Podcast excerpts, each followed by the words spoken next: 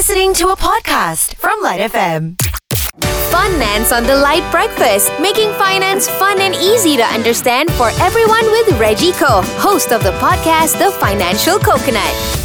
Okay, Reggie, so we've established the fact that in order for us to save for our retirement, we do need to make maybe sacrifices and be able to contribute towards saving. But how much do we need to save towards? What's our aim? Is one of the questions we need to know as well. Like, if we're saving, how much will we need? How do we make that calculation of what we are saving towards? Okay, so this is a, a big one to chew on, right? Essentially, a lot of people, this is like the miracle number. Everybody Yeah. wants to know what is How the miracle much? number? How much? You just tell me. Yeah. I will do it, right? Yeah.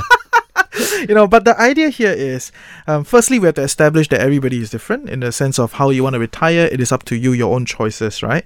So, what my personal experience tells me is when a lot of people talk to me about retirement, they have this very arbitrary number in their head, Hmm. right? Or maybe I need 5k a month, you know, I need 10k a month. Plucked you out know, the uh, air. plucked out thin air one, and then there's a lot of buffer, a lot of margin of safety. It's like, oh, yeah, maybe uh, this will happen, maybe that will happen, right? So it is very abstract to Yeah. begin with, right? And that is the part that I feel it's very unhelpful, right? Because you don't know, you don't fundamentally know how much you need. I believe that the best way to go for it is really to go on your line by line item Oh. right where you where you break down line by line every month how much are you spending? You plot it out over a few months or a year you get aga lah the idea you know how much do you really need? Right especially when a lot of spending for millennials and slightly older you know maybe no longer as relevant you know as your kids grow up you know you move Right. on right? So you can actually minus off a lot of those things that are no longer relevant in your retirement and based on that build a retirement plan. I think that's way more accurate. Right? of course you can add a bit of margin of safety on top yes.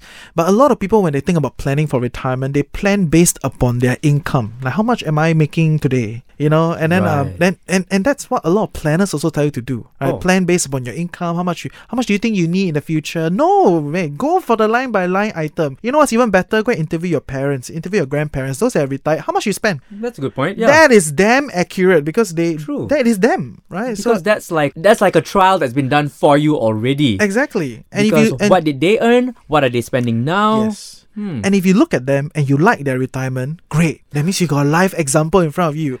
Once a week, go play golf, lah, right? You know, uh, once a week, you know, go movie or something, right? And to be fair, you cannot high tilao every week, you know, when you're when you're at that age, right? So, so having real examples based upon line by line item spending gives you way more comfort to know that okay, actually, I only need this, right? And that is the good baseline to begin with, rather than an abstract idea of like, oh, I need five k, ten k, you know, like yeah. And and I think that is uh not very helpful. I know some people who factor in the children that they have and how much they anticipate the children will be contributing Uh, to their uh, uh. lives when they are no longer working and the children will be expected to take care of them. Would that be a fair way to include those finances into the calculation as well? I know, given the current social moral structure, Yes. it of us agents. Yeah, it, it may not be the most pleasant.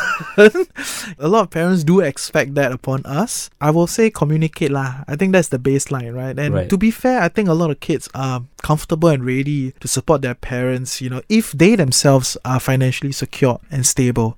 Right. So that communication needs to happen and, and I think that's the part that it's a bit hard to But perhaps that's also too much of a variable that you It won't be is. able to anticipate. it is, it is. So you know, don't include that in your tabulation and calculation of what the, the money that you will have in the future. in my planning it will not be there. That was Funance with Reggie Koh of The Financial Coconut. Find out more about his podcast at thefinancialcoconut.com. You've been listening to a Lite FM podcast on SYOK. That's S Y O K.